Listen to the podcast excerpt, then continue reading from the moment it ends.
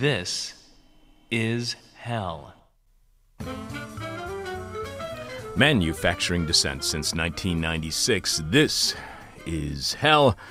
When disasters strike, disasters like the devastating two thousand ten earthquake in Haiti that killed at least a quarter million people and displaced countless more. When that kind of disaster happens and the U S responds by sending in the troops to help those in desperate need, the establishment media patriotically reports on these heroics and the kindness and charity of the United States military to help when it is needed most. It reminds us here in the States that we're the good guys, always willing to give a helping hand when the chips are down. Problem is, the priority of the U S militarized response to disaster, as well as U N peacekeepers, is not to do whatever is necessary to assist victims of disaster. Nope. The priority is making certain that refugees don't flee for the United States or try to get out of the country to find medical care elsewhere, to seek refuge in the homes of family members who may live overseas. The Western militarized and carceral approach to disaster relief does not relieve victims from disaster, and it's difficult to argue that they could, even if they tried, as the real disaster afflicting the people of Haiti and all of the Caribbean is five hundred years of colonialism, creating a level of ecological degradation that makes any real recovery incredibly difficult without complete transformation of the island nation from the bottom to the top, very top of government. In a few minutes, we'll find out about life on islands and how it may not be as isolated as we think, and that, in fact, islanders vulnerable to climate change may show us how we can react and respond in times of crisis. And with more and more crises pending, it's time we start paying attention. When, and we'll learn all about this when we speak with sociologist Mimi Sheller, author of Island Futures, Caribbean Survival in the Anthropocene. Mimi is also the author of several other books, including Citizenship from Below, Erotic Agency and Caribbean Freedom, and Mobility Justice, The Politics of Movement in an Age of Extremes. I am your bitter, blind, broke, gap-toothed radio show, podcast, live stream host Chuck Mertz. Producing this morning's show, if it's Wednesday, it must be Richard Norwood. Richard, how are you, sir? Mister Man. Yes, sir. I'm how, doing well. How was your holidays? How was your trip to Pennsylvania and back? I ended up not going. We decided it would just be best to forego that trip at this time. I find the contrast between you and Daphne very uh, interesting. So your parents were telling you, do not come because it yeah, might be of danger. Plus, of, you know, they're isolated and it would be just sitting around the house, not doing anything with them, basically. Meanwhile, Daphne is in Chile and her parents are telling her not to leave their home to come to the United States because they find danger here in the U S. Well, I'm glad that you didn't go anywhere because I was a little bit worried about you going around. Not just because yeah, your I mean, parents... I would have just been driving straight there and hanging out there, but, I, you know, it would have been fine, but, but it's probably better overall. So, so what'd you do instead? Uh, Mister Mann. I caught up on some of my movie blacklist. No, you did. You did. What did you watch? Mister Man. You keep saying Mister Man. Do you know what that, that no, phrase is? No. Oh, it's from, uh, I think, well, I think it was popularized by this movie from the nineteen nineties, a Stephen King adaptation called Misery. Oh. Did you watch that? I During, saw parts I mean, of that. I mean, it's really old, so it's like. It's a disturbing movie. But, I, but the. Uh, um, The woman who's like the, oh, I can't torturer, torturer, if you will. Right. She uses that phrase, Mister Man. Oh, Mister I, Man throughout the whole thing. I didn't. I, and I think that's where it became popular. I see. I see. Uh, and isn't that Kathy Bates yes, torturing James yes, Caan? Yes, it is. Very good. Thank you. So if you are into that kind of fetish of watching Kathy Bates torture James well, Caan. There's two very disturbing scenes in the movie. It's pretty awesome. All right, so it gets Richard's disturbingly awesome thumb of approval. Uh, but far more important, Richard, what is this week's question from hell for our listening audience? Oh, boy. Um, now you got to go look it up. Yeah. Would you like me to tell people what it is? Uh, yeah, because I can't find it in the email right now, but I had it on the website. So. All right. This week's question from Al is, how should we commemorate Chuck's twenty-five years of radio service? How should we commemorate my twenty-five years of radio service here on This Is Hell? The person with our favorite answer to this week's question wins your choice of whatever This Is Hell merchandise you want. You can check out all of our merchandise right now by going to this is hell dot com and clicking on support, where you will see all the ways you can contribute. Completely listener-supported This Is Hell. Remember, without you, we got nothing. We don't take any commercial money. We don't take any kind of foundation money. We don't get any grants. We're not a not-for-profit. We're, we're so not a not-for-profit that we can't afford to be a not-for-profit. So remember, without you, we got nothing. So thanks to all of you for your support. You can leave your answer to this week's question from hell at our Facebook page, facebook dot com slash this is hell radio. You can tweet it to us at thisishellradio, or you can email it to either myself or Alex at chuck at thisishell dot com or alex at thisishell dot com. Hell dot com. And we we got to have your answer by the end of Thursday's show, tomorrow's show, when we are announcing this week's winner following Jeff Dorchin in the Moment of Truth. During this week's Moment of Truth, Jeff looks a war horse in the mouth. Richard will have more of your answers to this week's question from hell. Again, how should we commemorate Chuck's twenty-five years of radio service following our guest? Quick update for those of you who do not already know and are interested in this sort of thing.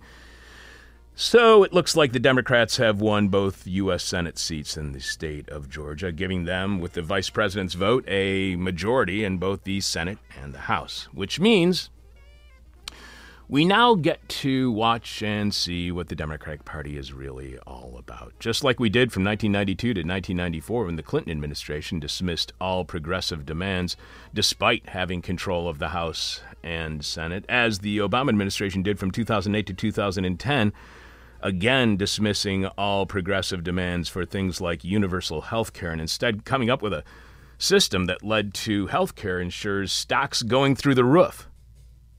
So get ready for two years of the Biden administration doing nothing but losing their base, as well as control of the House or Senate or both. And man, does that it appear that the Democratic Party likes it that way. You are listening to God's favorite radio show or podcast or whatever the hell this thing is. Prove me wrong. This is hell, and we can only assume we are God's favorite because you are a very important part of This Is Hell, and that our very best guest and topic suggestions come from you, our listening audience.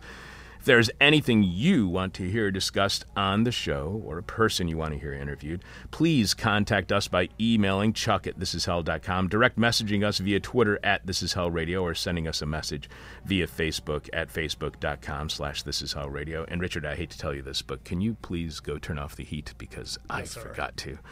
And if you hear a suggestion you like, feel free to second that suggestion or suggest a different guest on the same topic. By the way, the reason I asked, just asked Richard to turn off the heat is because we're afraid that the heating system sound comes through our microphones, which means that even if it's zero degrees outside, we have to have absolutely no heat here in the studio during our show.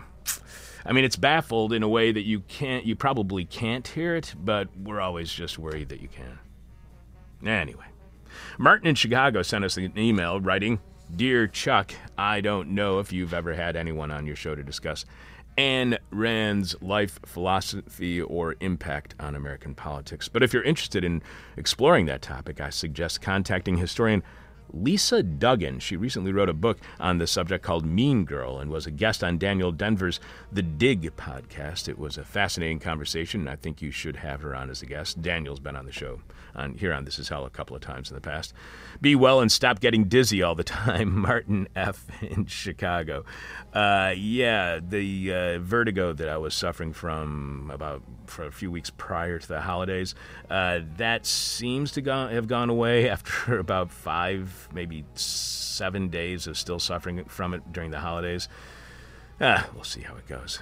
Anyway, back in two thousand twelve, we interviewed author Gary Weiss about his book, Ayn Rand Nation, The Hidden Struggle for America's Soul, an interview that is not currently available online. I'm not certain if we actually shared that conversation on Patreon yet, but if we have not, Martin, we will share it on next Friday's Patreon podcast, so that's in nine days from now, at patreon.com slash this is hell, because we already have another interview racked up for this Friday.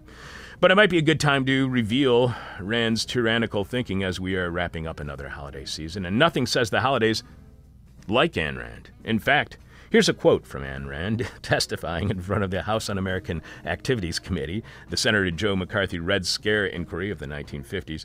Here's Ayn Rand's testimony regarding the holiday movie classic, It's a Wonderful Life. This is just so great. Ayn Rand said, "It's a Wonderful Life is a holiday movie that doesn't mention Christmas until the ninety-nine minute mark. Takes a mostly secular reading of the holiday as a time to take stock of your life, of the true blessings of family and friends. Disgusting. To those obsessed with the preferred holiday greeting or the color of Santa's skin, this must sound like quite the communist subversion indeed." Yes, nothing says the holidays like Ayn Rand, reminding us all that Zuzu's pedals are nothing more than a Marxist dog whistle, as to as her uh, Jimmy Stewart's guardian angel friend Clarence Oddbody, probably a tanky. I mean, you gotta wonder about someone going around saying they're an angel named Clarence Oddbody. Definitely sounds like a communist agent provocateur. We also got a guest suggestion from Teresa at Chicago Socialist Alternative that brings up an issue we discussed with all of you last year about politicians being here on the show. Teresa writes, "My name is Teresa Powers, and I'm a socialist here in Chicago, and I'm reaching out with an inquiry suggestion to interview the economist and since two thousand fourteen, a member of Seattle City Council, Kshama Sawant, on your show. You might be aware, but Kshama is currently facing a right-wing recall campaign in Seattle, and it's a big threat to the seat. She won re-election last fall in the most expensive election Seattle City Council has ever seen. Jeff Bezos and his billionaire friends dumped millions into her opponent's campaign in hopes to defeat a true fighter for working people. With a strong grassroots campaign, Kshama was able to keep her seat and continue the absolutely critical work being a voice of working people in City Hall. I'm sure you are familiar with what Kshama has accomplished since her election in twenty thirteen. twenty thirteen, I thought it was twenty fourteen. Uh, she was elected in twenty thirteen, and she took office in twenty fourteen. Uh, the fifteen dollar minimum wage, the Amazon tax, the first-in-nation ban on using chemical weapons against protesters, landmark renters' rights laws like the ban on winter evictions, and so much more. Big business and the right wing are furious about the impact of socialist politics and social movements in Seattle and the inspiring example it has set for working people around the world. So they've launched a recall campaign to get her out. This has big implications for socialists in office all across the country and the world. The saying is, an injury to one is an injury to all, and attacking Kshama is, I think, just the beginning of attacks on socialists in office as they begin making waves in the halls of power. Our Democratic Socialist alderman here in Chicago could very well be next. All of this is to say the Washington State Supreme Court will be ruling on Thursday, January seventh. That's tomorrow, whether the recall campaign stands, and we are holding a virtual rally to reject the recall on January ninth. Saturday. I am asking if you have any time to fit Kshama to uh, in before this rally. Obviously, we do not, because we only have one more show before the rally, and we already have that booked, to help us raise the profile of Solidarity Campaign and talk to your listeners about the importance of revolutionary socialists in office. You can also learn more about the Solidarity Campaign here at Kshama Solidarity dot org. That's K S H A M A Solidarity dot org. Thanks so much for your time. Solidarity, and stay safe. Teresa at Chicago Socialist Alternative. Kshama is a member of Teresa's group, Socialist Alternative, which describes itself as a Marxist organization, a revolutionary party fighting for a socialist world, and says that capitalism cannot be made to work for the working class. Now, we have a rule here on This Is How that is more a guideline, that we do not have anyone on from business or politics, because that's the only people who are given access to the establishment media. Only politicians and those in business are seemingly allowed to guide public opinion. Experts, analysts, specialists in fields, not so much. So listeners, I hate to get back to a topic that you so clearly voiced an opinion on last year, but should we have politicians on the show? Last year, you told us nearly to a person, almost every person who responded, that we should not ever as in never, have politicians on the show, so let me reframe the question. Should we have as guests on the show elected politicians who are clearly not members of the two dominant political parties here in the United States? Email us, tweet at us, send us a message via Facebook, and we'll share your thoughts with everyone. Again, if you want to find out what is happening in the recall effort against Seattle City Council member Kshama Sawant, go to Kshama Solidarity dot org. By the way, we did reach out to Kshama's office back in twenty fourteen when she did take office, when she was first elected, and we never got a response. We got plenty more guest and topic suggestions over the break, and we'll be getting caught up on all of them with you over the next week or so. If you have any suggestions or anything you'd like to say about the show, email me at chuck at this is hell dot com. Direct message us via Twitter at thisishellradio, or message us via Facebook, facebook dot com slash thisishellradio, and we'll read yours on air. Coming up on This Is Hell, disaster relief is a disaster piled upon the disaster of colonialism. And we'll have more of your answers to this week's question from hell, which is, how should we commemorate Chuck's twenty-five years of radio service here on This Is Hell, as well as telling you what's happening on tomorrow's show. I'm your bitter, blind, broke, gap-toothed radio show, live stream, podcast host, Chuck Mertz. Producing is Richard Norwood. Live from the United States, where property has more rights than people, this is Hell. Patriotic establishment media often bends over backwards to pat the United States on the back for our generosity in times of crisis after sending in the troops to help survivors of disasters get their lives back together. But what if a militarized response to disaster is the last thing that's needed in places like Haiti, where they have been suffering from military occupations and militarized responses for five hundred years? Here to help us better understand disaster recovery and what a just recovery might look like, sociologist Mimi Sheller is author of Island Futures, Caribbean Survival in the Anthropocene. Welcome to This Is Hell, Mimi. Hi, Chuck. Thanks. It's great to be here. And Mi- now that it's your twenty-fifth anniversary, you're reminding me that when I finished my PhD dissertation about that long ago, my very first radio interview was with W U R D here in Philadelphia, which is one of the oldest Black independent radio stations. Oh, wow. That's fantastic. I'm just curious. Do you remember what you were talking about, what book you were talking about, what work you were talking about twenty-five years ago when you were on W U R D? Yeah, it was my first book, which is called uh, Democracy After Slavery, Black Publics and Peasant Radicalism in Haiti and Jamaica. And it was actually the beginning of the entire um, sort of journey of my uh, research about the Caribbean region and about Haiti that led me to this most recent book, Island Futures. Well, what do you think got you interested in that? I know that's a really cliche question that you hear in a book review, but I'm just curious, what do you think got your interest when in your studies in that area? It it came partly, I tell a story in the preface of the book about the influence of my mother's political activism and um, solidarity with women's movements, peace movements uh, around the world, um, asylum seeker movements, and sanctuary city movements here in Philadelphia. And Philadelphia has been a really important location of these kinds of transnational solidarity movements. And it's a city that's had a lot of um, refugees and migrants who've settled here. And uh, that and our own history of being, um, you know, the location of the, you know, the Independence Hall and the Revolution and our sort of colonial history, which was always about this progressive story of freedom and emancipation and the Liberty Bell.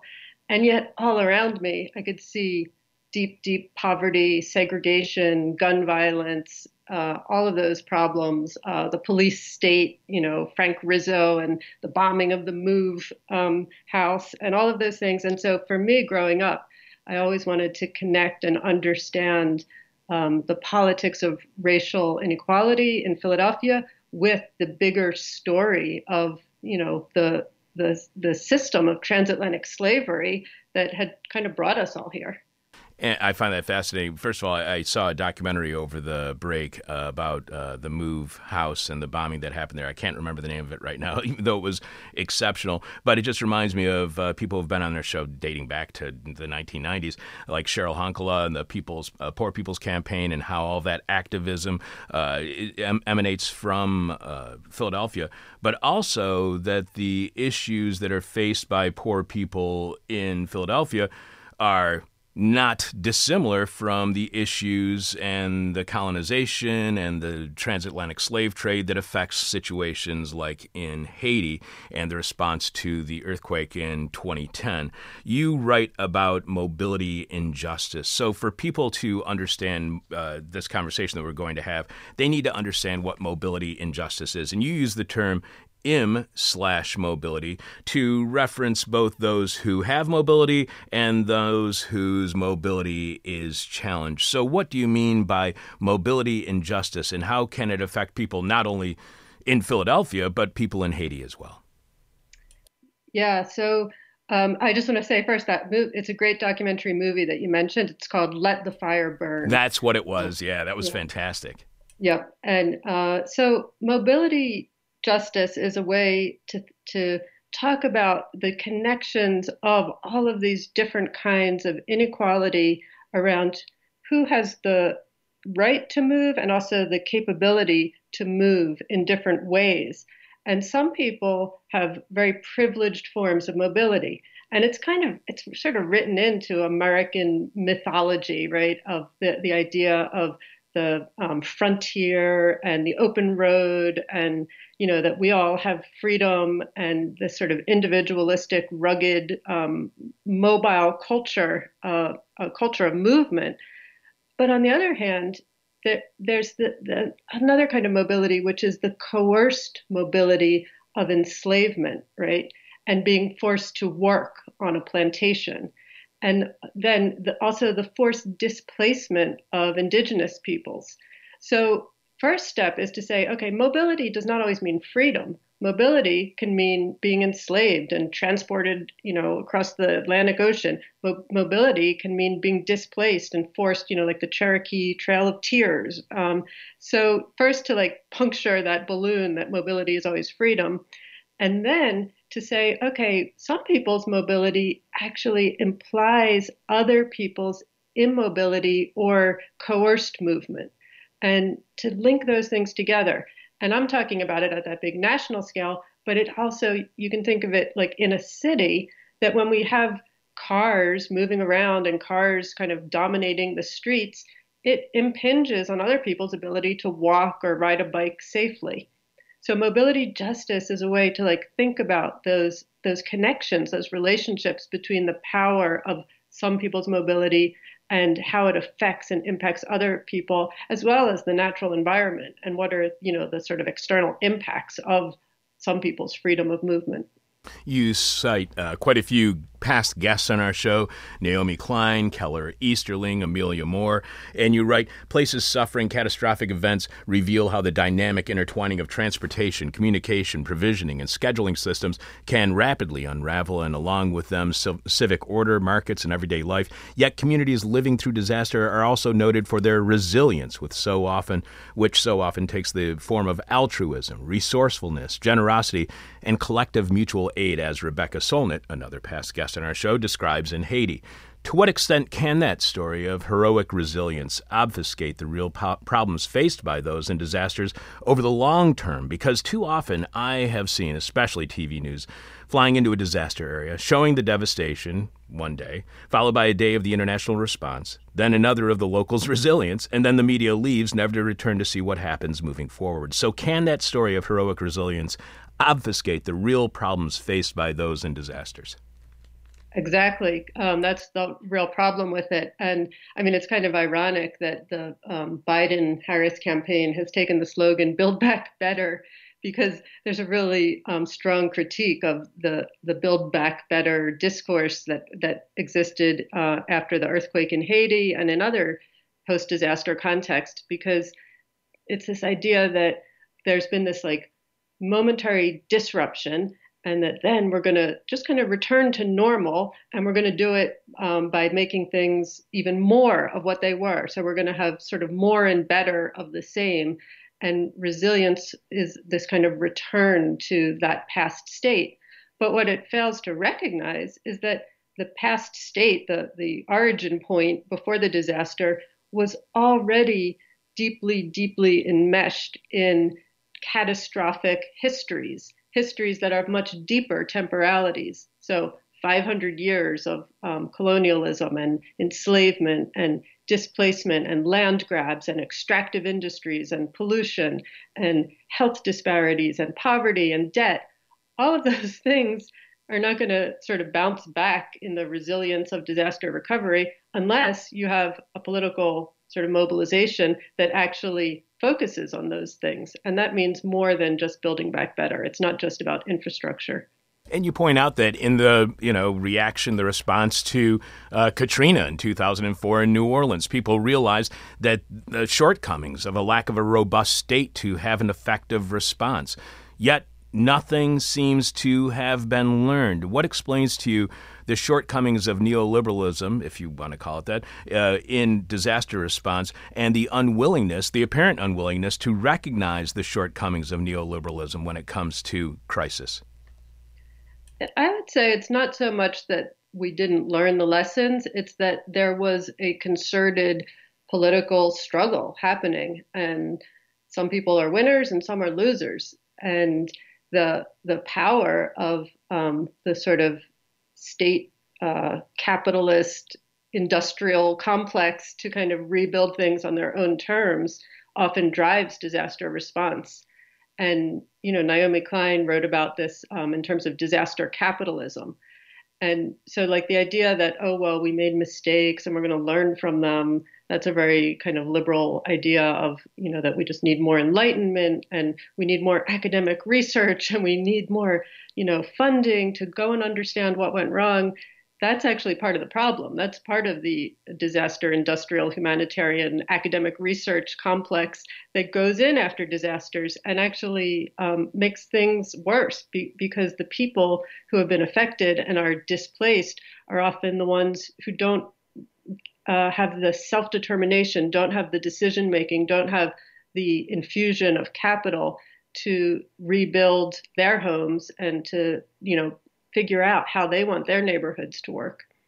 You write that the international humanitarian response to the two thousand ten earthquake in Haiti, however, also brought to light another underside of disaster quickly identified by Beverly Mullings, Marian Werner, and Linda Peek, a militarized and carceral response that was, quote, conducted in the name of humanitarian assistance in ways that dispossessed the rights of Haitians to be treated as people and thereby revealed the deep associations between racism, humanitarianism, and ongoing capitalist processes. What's wrong with the militarized and policed response to disaster? Here in the States, in response to the coronavirus outbreak, the National Guard was being hailed for coming out to help the public and building the, these temporary hospitals, as the National Guard is commended every time there is a disaster. Last week, I learned that in the Colorado senior facility, where the first cases of the COVID variant were detected in the U S, that those who tested positive were National Guard members who were working in the facility because it could no longer provide the personnel to provide senior health services. I then heard from a Canadian listener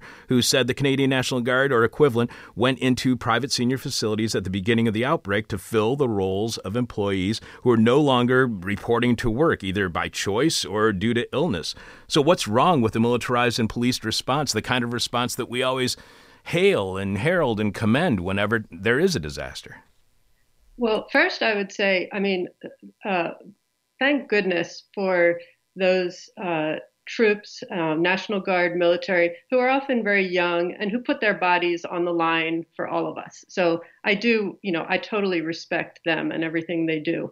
Um, so with no disrespect to them, the, the problematic part of it is that the, the military um, has Uh, expertise in logistics. They have expertise in moving people, moving equipment, moving, you know, supplies. That's that's what militaries are all about. That's what they do. Humanitarian interventions or responses, they need to do those things too. They need to move people, equipment, supplies. And so they join with military logistics operations to help them do that. Now, what happened in Haiti in twenty ten, after the earthquake, um, of which we're, you know, we're approaching the eleventh anniversary um, on January twelfth, is that the U S military took over the airport, the international airport, the Toussaint Louverture Airport, named after the hero of the Haitian Revolution, um, and they blocked humanitarian flights from groups like Médecins Sans Frontières. They blocked them from landing so that they could bring in military equipment and uh, do everything they needed first to kind of set up command centers and protect themselves. They also brought ships to the shores of Haiti, and they turned back boatloads of people who were trying to seek refuge and get away from the earthquake-affected area. And so the whole operation in the initial days was to contain it, right? To contain the disaster, to not let people leave, and to, in fact, treat it like a military incident. And they actually had to, we found out from WikiLeaks that it was only retrospectively that Haitian President um, uh, Préval actually issued the order asking the U S military to come. In other words, they came uninvited. So some people considered it a sort of U S um, military takeover uh, of the airport during that very um, fragile period. And so lots of European groups, um, N G Os, and other international groups uh, from, from Latin America complained, and they, they said, this is not right. This should not have been militarized in this way. More broadly, though, like humanitarian responders kind of then use that infrastructure to move around and to get there. And they also have to set up, um, you know, protected places where they can have their personnel, where they can um, stage their kind of food supplies and, and all of those things. So there's this deep kind of enmeshing of military and humanitarian disaster response. And it's very problematic because it locks out the civil society, the local actors, the even the local government from controlling what happens.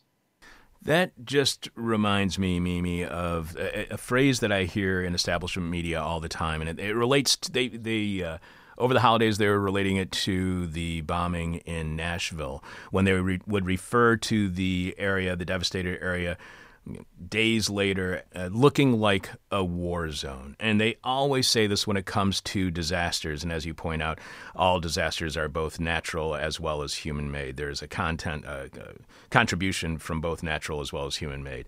And it just reminds me of that phrase, it's like a war zone. How much do you think the kind of rhetoric of seeing areas as uh, even natural, unnatural disasters as areas of war zone, as an area of a war zone, how much Do you, what kind of impact do you think that has on the response? Because one of the things that you write is, as we face the ongoing unnatural disasters of the twenty-first century, these tensions and dispossessions in disaster recovery become ever more pertinent to what kinds of futures we will create using uh, the response to the twenty ten Haitian earthquake as a model, as an example. What could a militarized and carceral response to climate change in what they are addressing like a war zone, what could that mean?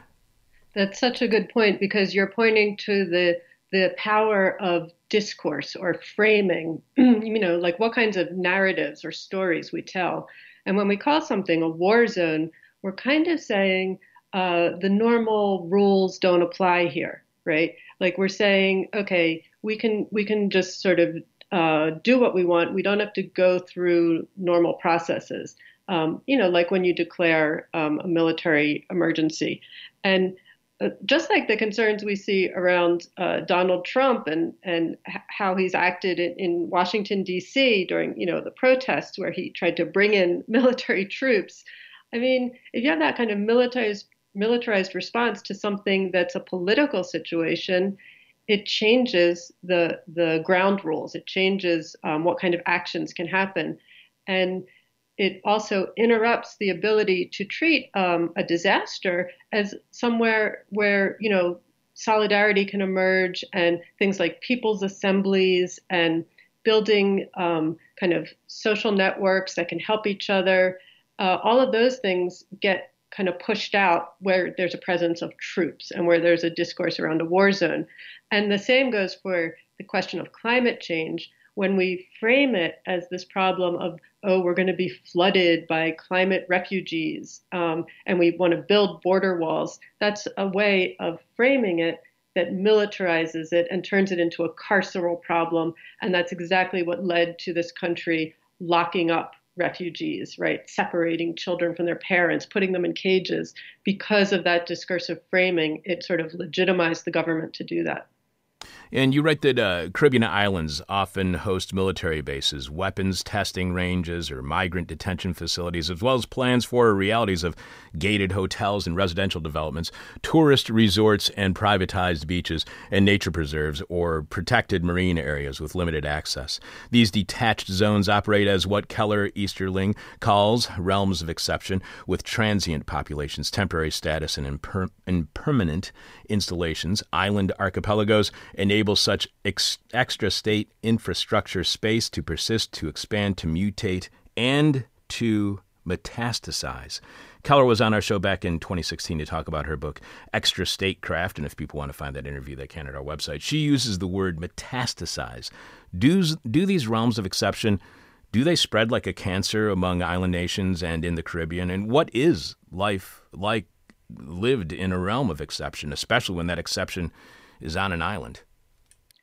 I think it's important to remember that there, there's um, a long history of this, and I kind of link the realm of exception, that idea of this extra state zone, to the sugar plantation itself and the origins of um, slavery and indigenous genocide in the Caribbean. I mean, when Christopher Columbus came back on his second voyage, the, the, he came back to plant sugar colonies in Hispaniola, which is the island shared by Haiti and the Dominican Republic. He brought his sons there to run sugar plantations that were based on the, the system used um, by his wife's family in the Canary Islands. That's where, you know, sugar plantations uh, were imported from, from there into the Caribbean. So we have this kind of model of these these zones, these plantation zones. And then later, that model over time becomes these other kinds of states of exception, um, what, what I call offshore um, zones, where there could be um, factories that are doing this kind of export processing uh, with low taxation, or there could be, like you said, these gated tourist enclaves. And they each kind of are in, geographically, they're in that island, that space, but they're connected to these um, extraterritorial flows of capital and ownership and the, the people arriving there and profiting from them, um, enjoying them. And so there's this weird like overlay of Caribbean sort of geographical space with all of these offshore and extra state zones that are on top of it and within it. So I think that islands are a place where we can really see that happening, but it happens more broadly, you know, all around the world now. So it's become a sort of common um, framework for these kinds of developments, um, where there's ports, where there's sort of migrant laborers that are brought in and kept in these separate, you know, big housing areas, and they can only come and go to work and then leave, which um, Deborah Cohen writes about in her book on um, The Deadly Life of Logistics.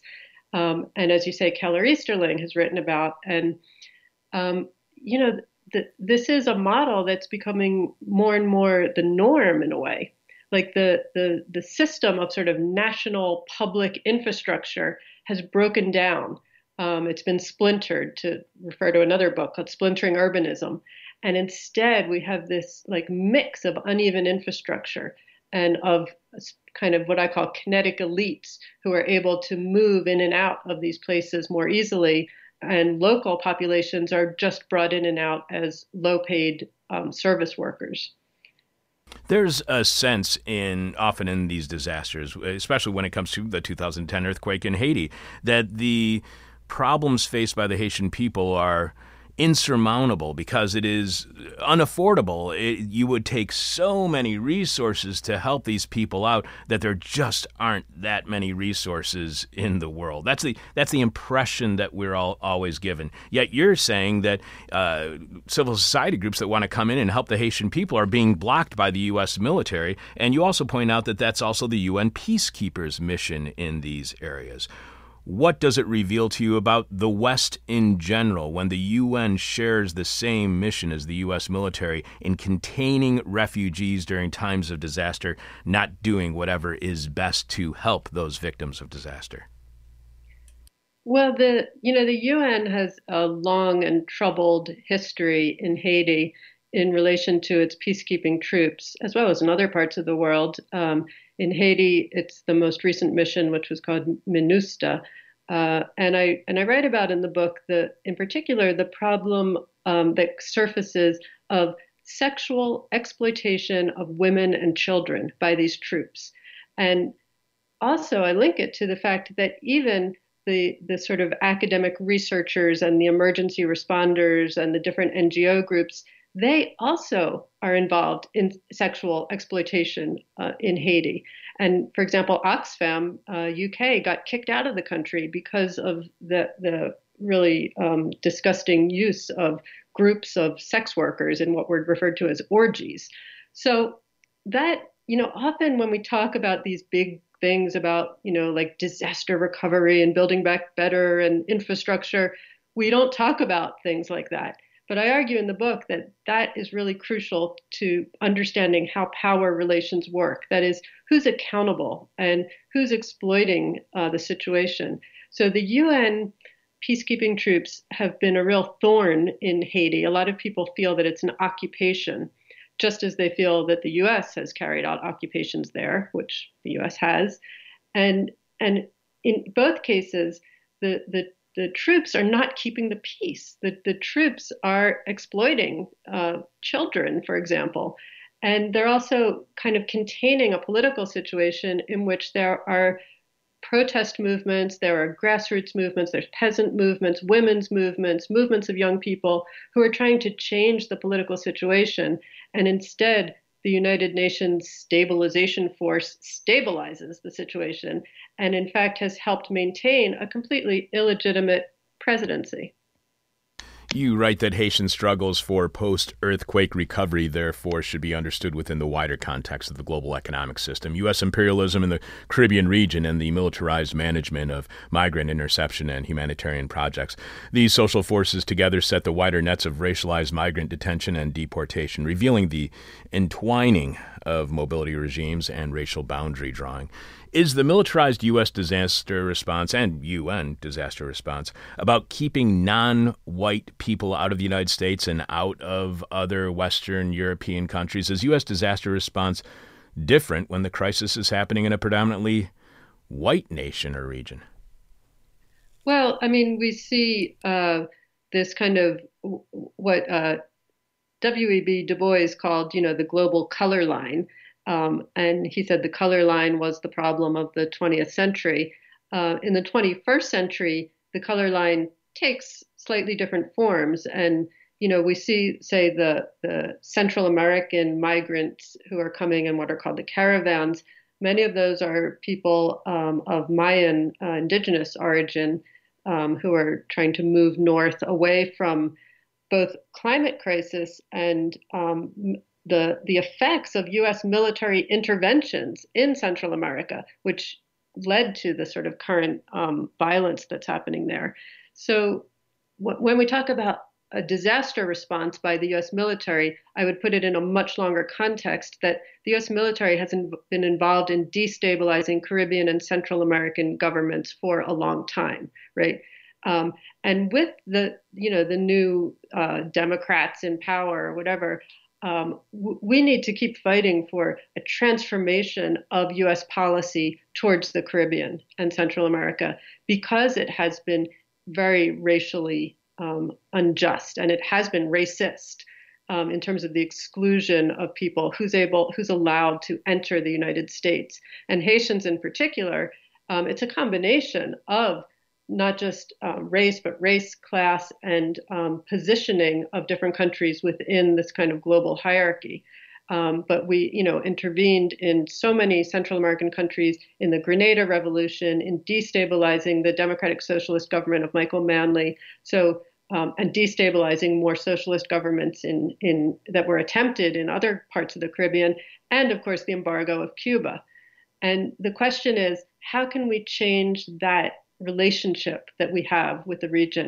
How can we change U S policy so it's not constantly repeating this suppression of socialist and democratic people's alternatives, which I argue are really the only way the region will survive under the extreme conditions of climate change that are coming? And the Caribbean is um, one of the most vulnerable regions to climate change in the world today.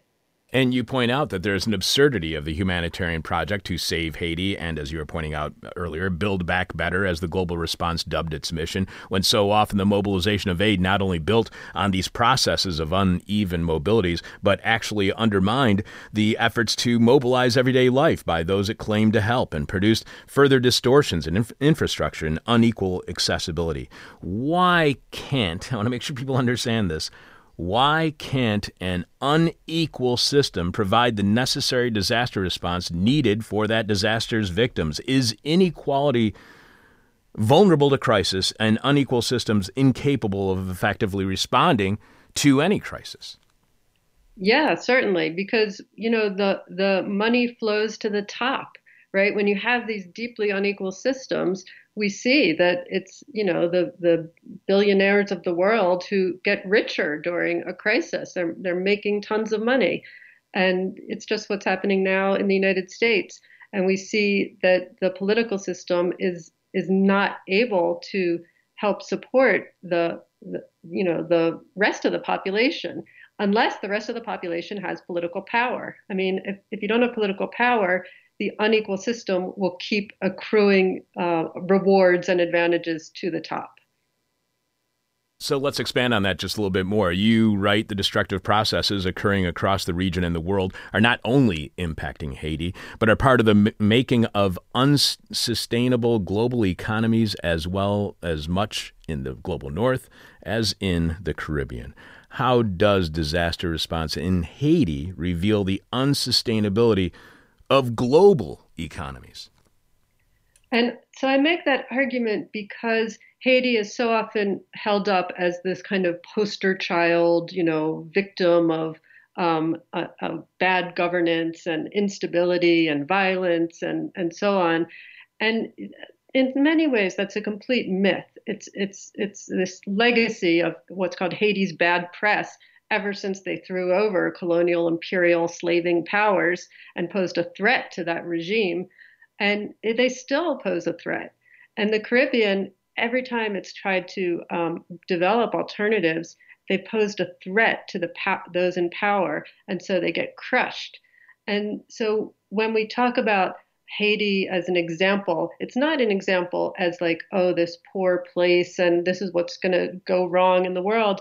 It's an example of how we are involved in it. We are part of it. We we make the relationships that create these circumstances that then lead to these kinds of disasters. And there's a longer history there of, you know, why so many people were living in Port-au-Prince, in shanty towns, because of the displacement, um, the, the you know devastation of the rural agricultural sector because of uh, Clinton policies, World Bank policies, I M F loans, et cetera.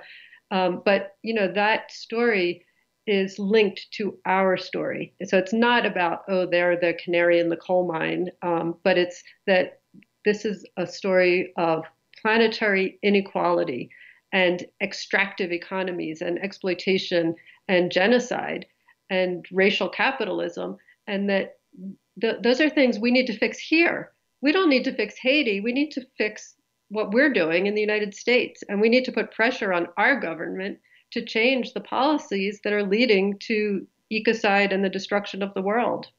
So how misleading is it then when the United States or commentators here in the United States blame the Haitian government, its ineffectiveness, its corruption for the problems within Haiti? How much is that misleading or misdirecting us from what the real problems are? I think it's very misleading because when you think of corruption, it takes two to tango, right? Somebody has to put up the money that corrupts somebody else. And so the corruption doesn't lie within the so-called corrupt governments. It lies within the international system that allows these kind of backroom deals and flows of capital and offshore banks and tax evasion and the narcotics economy and gun trade and all of these things.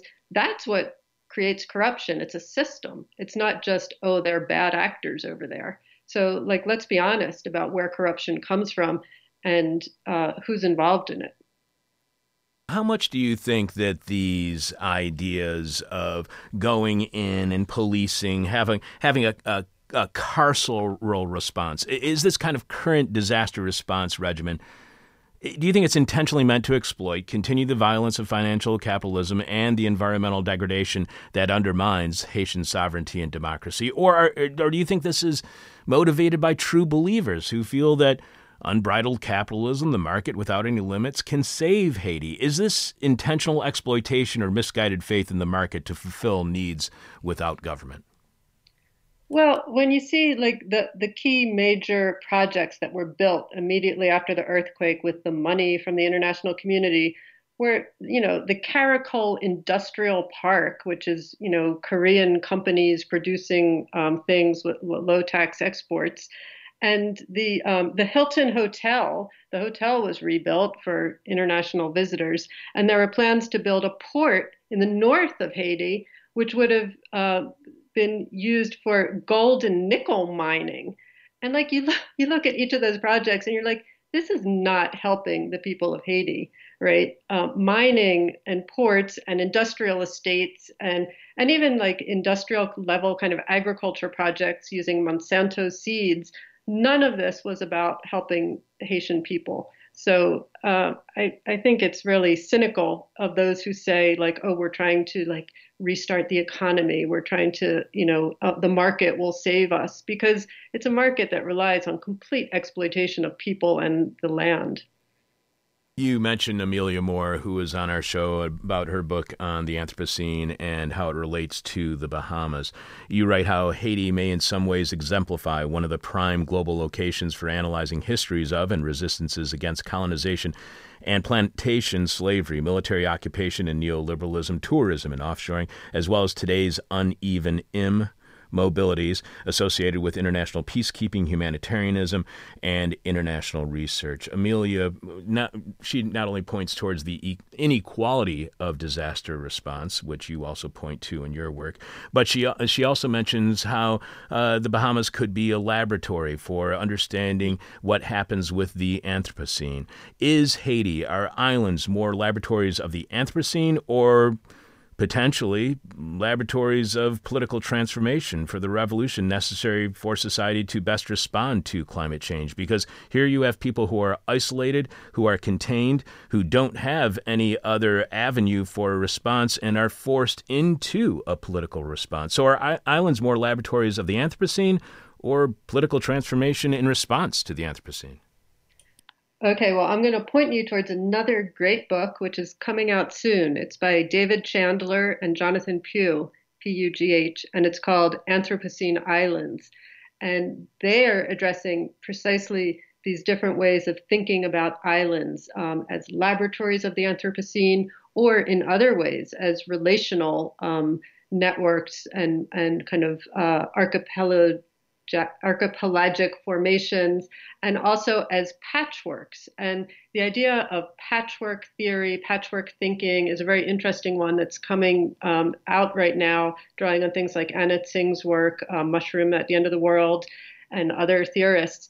And I argue that there's a way in which we shouldn't think of um, islands as isolated. We, um, I, I talk about the islanding effect, which kind of creates this um, imaginary of the isolated island, when in fact islands are extremely um, networked, and they do have this kind of patchwork connection across many different locations, which are trying to deal with and Um, survive and resist the kind of current um, global world economy, and come up with alternative ways of living and thriving and planting um, food, food security, food justice, and um, sexual and gender justice, and other kinds of movements. Um, and so I, I argue for sort of helping connect those patches and grow in a kind of more fractal um, pattern, that the Caribbean has always been really central and important to those kinds of movements and that kind of alternative thinking.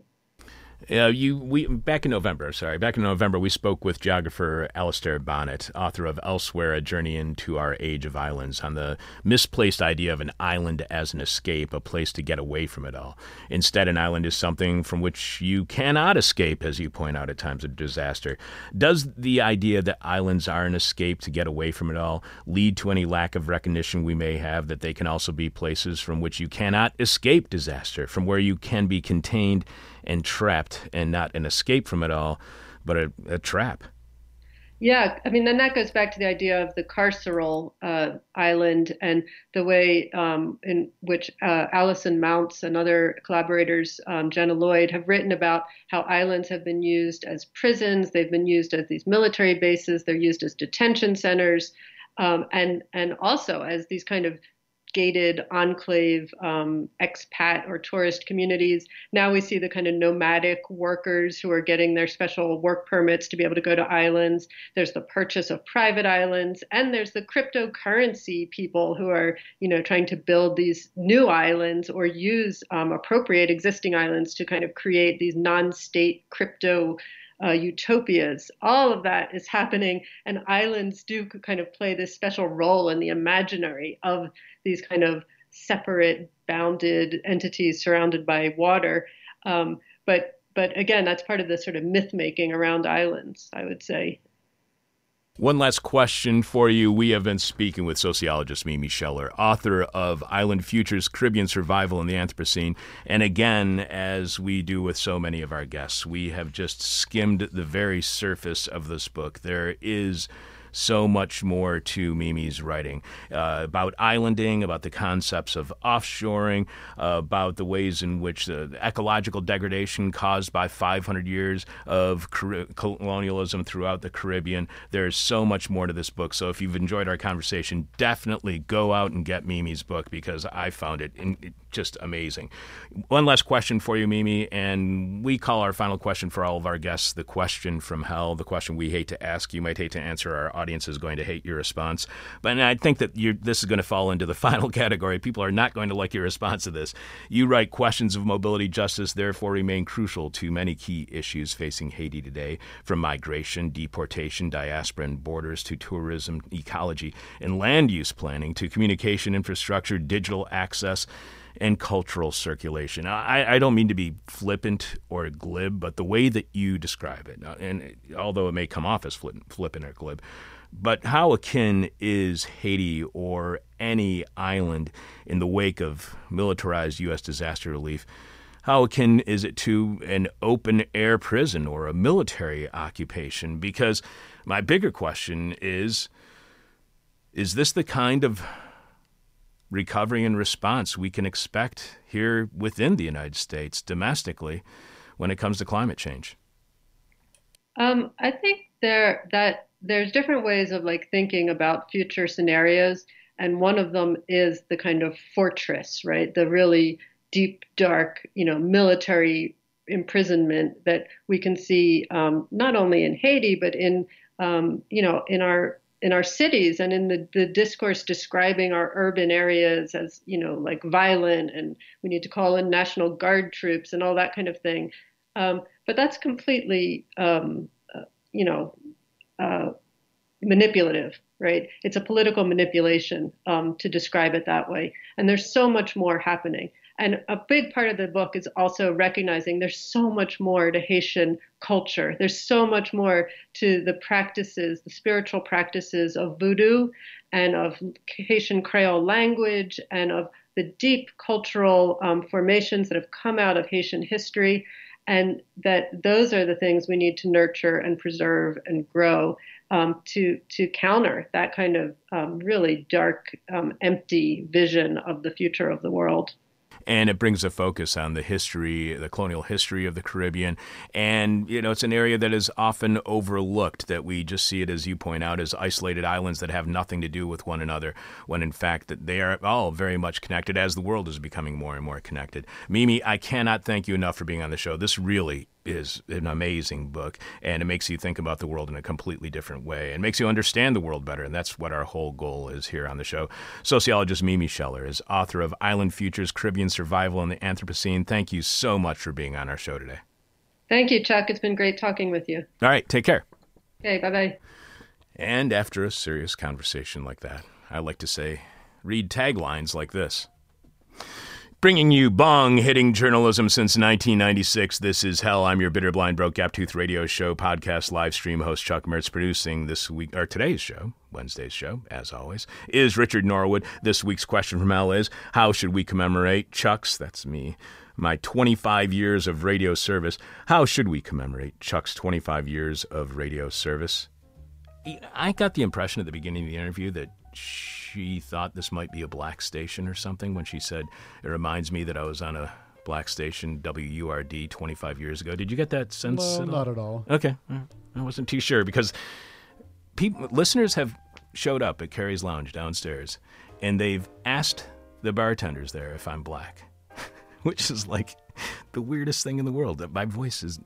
What? What? What?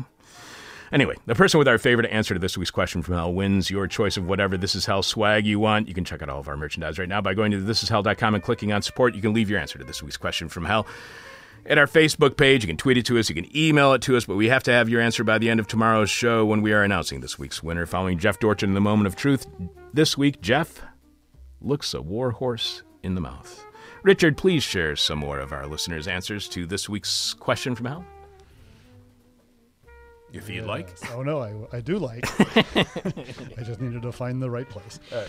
Jeremy T. says, with video, but be careful. I've heard that M F R has a history with radio stars.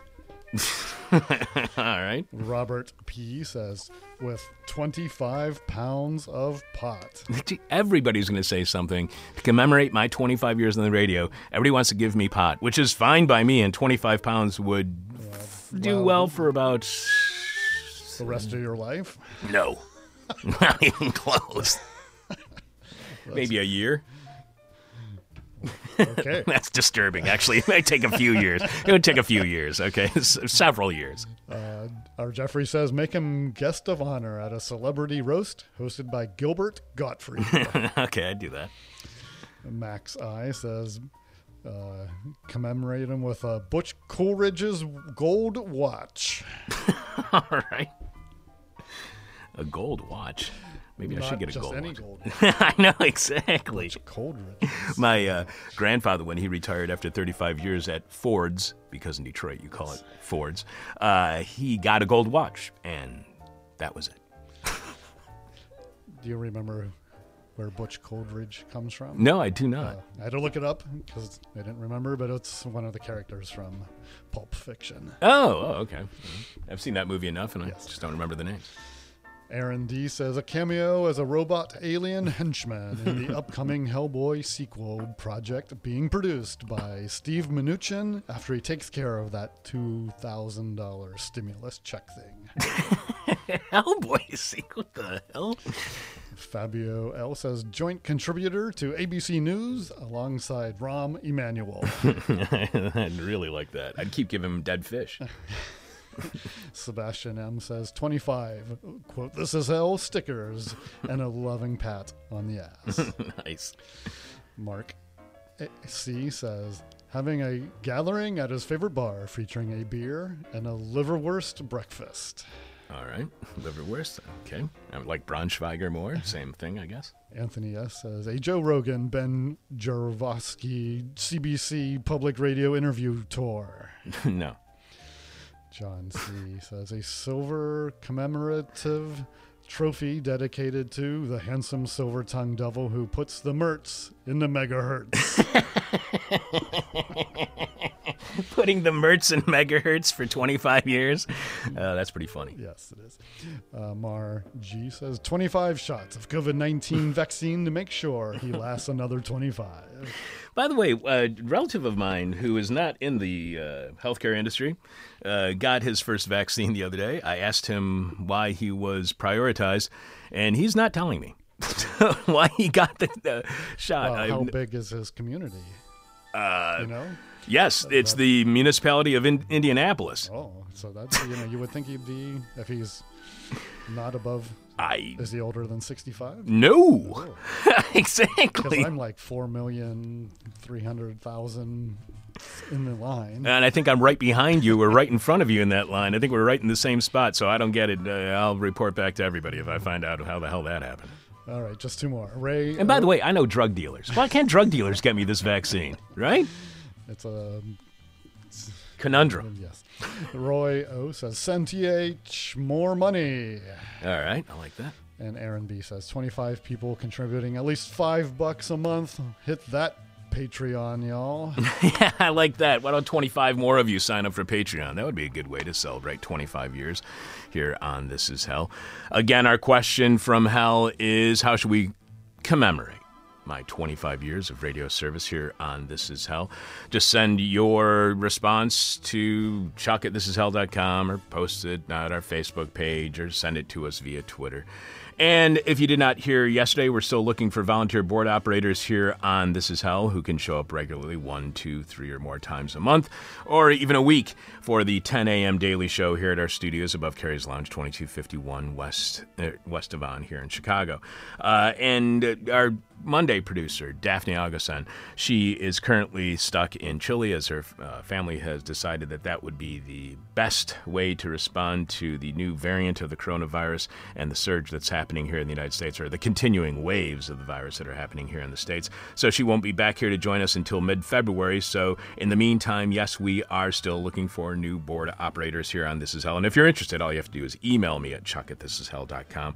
Richard, who is on tomorrow's show beginning at our normal time, ten a.m. Chicago time, here at this is hell dot com. On Thursday, we have sociologist Peter Eichler on his paper, Labor Relations and the Overdose Crisis in the United States.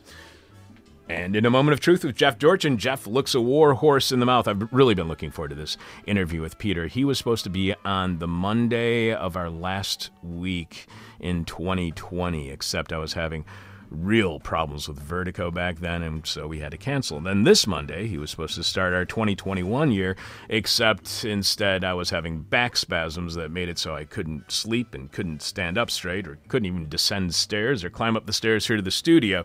So I would really have been looking forward to this conversation, and we're really happy that Peter's going to be on the show tomorrow. It really is a great analysis of how the opioid crisis affects politics here in the United States.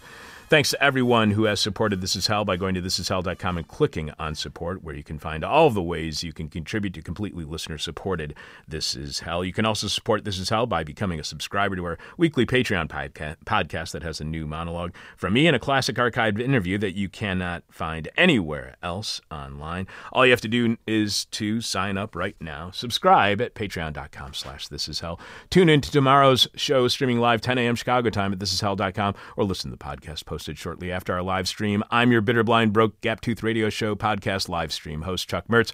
Producing today's show is Richard Norwood. Thank you, Richard. Thanks to Mimi Sheller, our guest, and Alex Jerry for producing and all the stuff he does behind the scenes. With my most sincere apologies, yes, I am a white dude, but keep in mind, I'm also a race and gender traitor.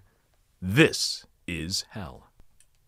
My demon is on my butt. No. Ah. My demon talks to me in profanity like a sailor. Uh-huh. And my demon tries to knock me down. And my demon tries to put me on a hell ride. Thank you for listening to This Is Hell. For more interview hell and to support the show, visit this is hell dot com.